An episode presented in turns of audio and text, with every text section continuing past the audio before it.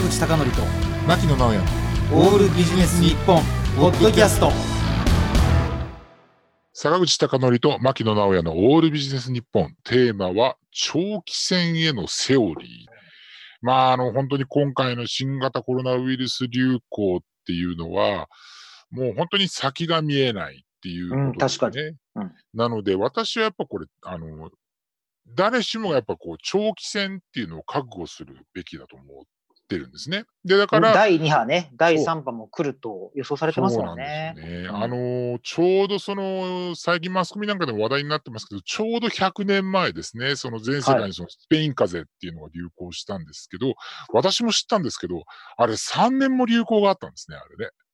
あの、まあ、全世界的に見るともっと流行してますけどね。そうですよね。確か日本はインドから入ってくる綿花か何かにうん付着したウイルスが、なんかすごい、なかなか取れなくて、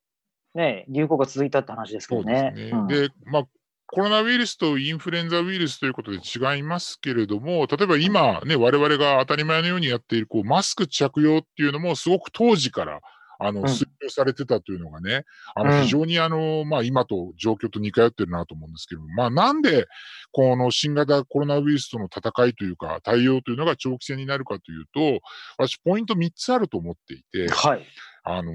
まずね、これ、例えば私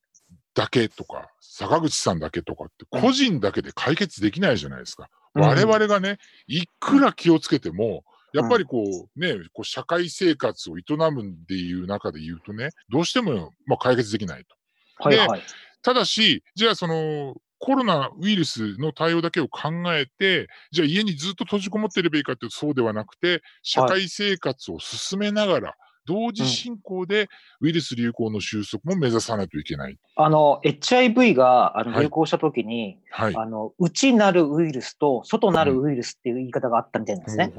すなわち、内なるウイルスっていうのは、うん。まあ、薬害エイズなどの例外はありましたけど、まあ、ご自身が、まあ、ちょっと変な性的接触をしない限りは、まあ比較的大丈夫だと。うん。だけど、牧野さんが今言ったみたいに、うん。新型コロナウイルスは、外なるウイルスっていうか、うん。何らかのこう活動をこう人間がしていかないといけない前提なんで、ですいつかかるか分かんないしね流行させるかも分かんないですもんね。そうなんですよね。うん。うんで、我々のやっぱりその経済活動にしろ、例えばいろんな文化活動にしろね、その社会との関わり、まあ人とのコミュニケーションっていう中で、やっぱりい営まれているわけなので、それをしながらね、人と人が接触するとウイルスに感染するかもしれないっていうリスクの併存というか共存ってすごく難しいことだと思うんですよね。うんうんですから、あの例えば、しえーと、緊急事態宣言が5月末に解除されましたけれども、その際にですね、新しい日常っていう、その、えーその定着に向けた、その、いろんなところからロードマップっていうのが示されてるんですよね。うんでも、ロードマップというところが示されていること自身が、もうこの戦い、新型コロナウイルスの流行への対処っていうのはもう長期的な取り組みになるっていう、もう証だと思うんですね。はい。で、そこで、で、私はその長期戦のセオリーというか、ポイントこう3つあると思ってまして、うんで1つ目はね、やっぱり長期戦、非常に長い戦いになるわけなので、あの、優先順位の設定っていうのが絶対欠かせないと思うんですね。うんで、今回の新型コロナウイルスの対応に関して言うと、やはりもう自分自身とやっぱり自分の大切な人、家族とかっていうのを守るのが、やっぱりもう最優先であって、ある程度私ね、他人は他人って割り切って受け流すっていうのが必要じゃないかなというふうに思ってる。というのは、あの、例えばね、あの、5月とかにすごく大きく話題になったあの自粛警察っていうね、で、これっていうのは、あのーっていうかね、いくら、あのー言ったところで、例えば自粛警察的な、例えばね、あの、なんで営業してるんだって、こう、紙貼りに行くみたいなことあるんですけど、それって感染に近づく行動じゃないですか。うんいや、そんなこと知ってる場合ではないし、そんなことでストレスを感じるんだったら、ある程度、もう割り切って受け流すっていうのがもう必要かなと思うんですね、一つ目ね。はい。で、二つ目としては、やはりもうコロナウイルスの流行前には戻らない、戻せないっていうことを、やはり、まあ、頭で分かっても、今度行動に落とし込んで展開していくっていう、まあ、いわゆるニューノーマルなんて言われてますけれども、うん。そういったことが必要になると思うんですね。うん。あと最後はですね、もう一つ、あのー沢口さんと私が、まあ、行っている、例えばその調達購買とかそのサプライチェーンっていうことで言うと、はいやっぱりこういった状況の中でも、まあ、いわゆるその生活に必要なものと情報の仕入れ、購入っていうのは維持しなきゃいけないんですよ。はい。だからこの維持をどうやっていや、個人レベルでの、えっ、と、物と情報の流れ、いわゆるそのサプライチェーンって言われているものですけれども、それをですね、どうやって維持するかということが、まあ、やっぱりその新型コロナウイルスの、えっ、と、流行下、長期戦の中ですごく大事になると思っていて、例えばですね、あのーそもそも今ですね、日本で非常に多いその大地震というものを想定して、あのー東京都東京防災という雑誌では、あの本ではですね、えっと、1週間分の食料の備蓄っていうのが推奨されてたりするわけなんですよね。はい。で、今、その、例えば我々身近にあるコンビニエンスストアとか24時間営業のお店なんていうのは非常にですね、サプライチェーン的に言うとすごく我々を甘やかしてるんですよ。いつでも買いたい時に欲しいものがそこにあるっていうことなんですけれども、ただやっぱり今の時代っていうのは、まあ、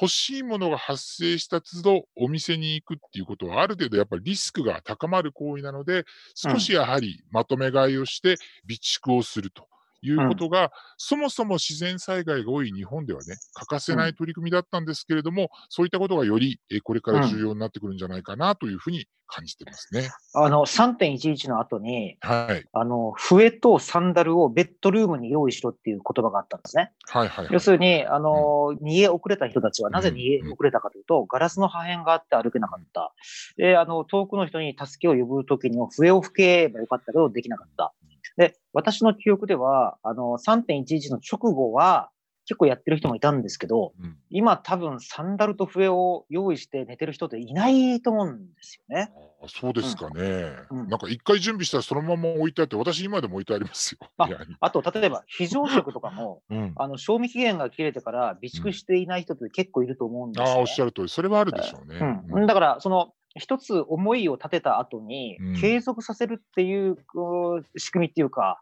はい。あなんか必要なんだろうなっていう気がしそうますね。ですね。そうですね。あの、この、えっ、と、物の情報の仕入れ長期戦というのはそこら辺が重要であって、例えば、あのーまあ、食材の備蓄に関してなんか言うと、やっぱりその在庫をローテーションさせていくっていうことが重要であって、だからそこはね、ある程度こう家の中に仕組みとか、自分の中で取り組みをその、ルーティン化する必要があるとは思います。確かにその継続する仕組みっていうのがとても重要でして、そこっていうのはやはり長期戦というものをこれから戦い抜くためには、ある程度ですね、もう都度都度ではなくて、長期戦に備えたその仕組み化とかルーティン化というのが、私は、えとビジネスの世界だけではなくて、普通の生活にもですね、人それぞれ一人一人に求められてるんじゃないかなというふうに感じております。要するに危機感を持ち続けるということでしょうか。そういうことですね。危機感を持ち続けて、今の状況に適合した生活をするということが、いろんなロードマップが示されたりとか、新しい日常の定着するということがですね、えっ、と、には長期戦のセオリーというのが必要じゃないかなと思います。何ヶ月ぐらい続きますかね。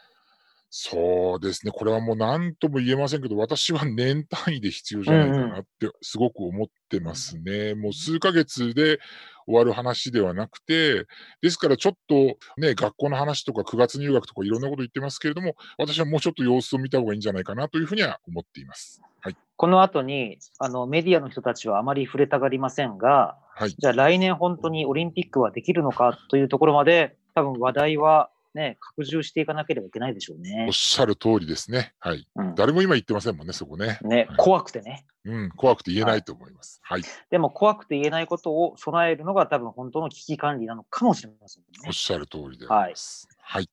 ということで、長期戦のセオリーでした。坂口孝則と牧野直哉のオールビジネス日本ポッドキャスト今回はここまで次回もお楽しみに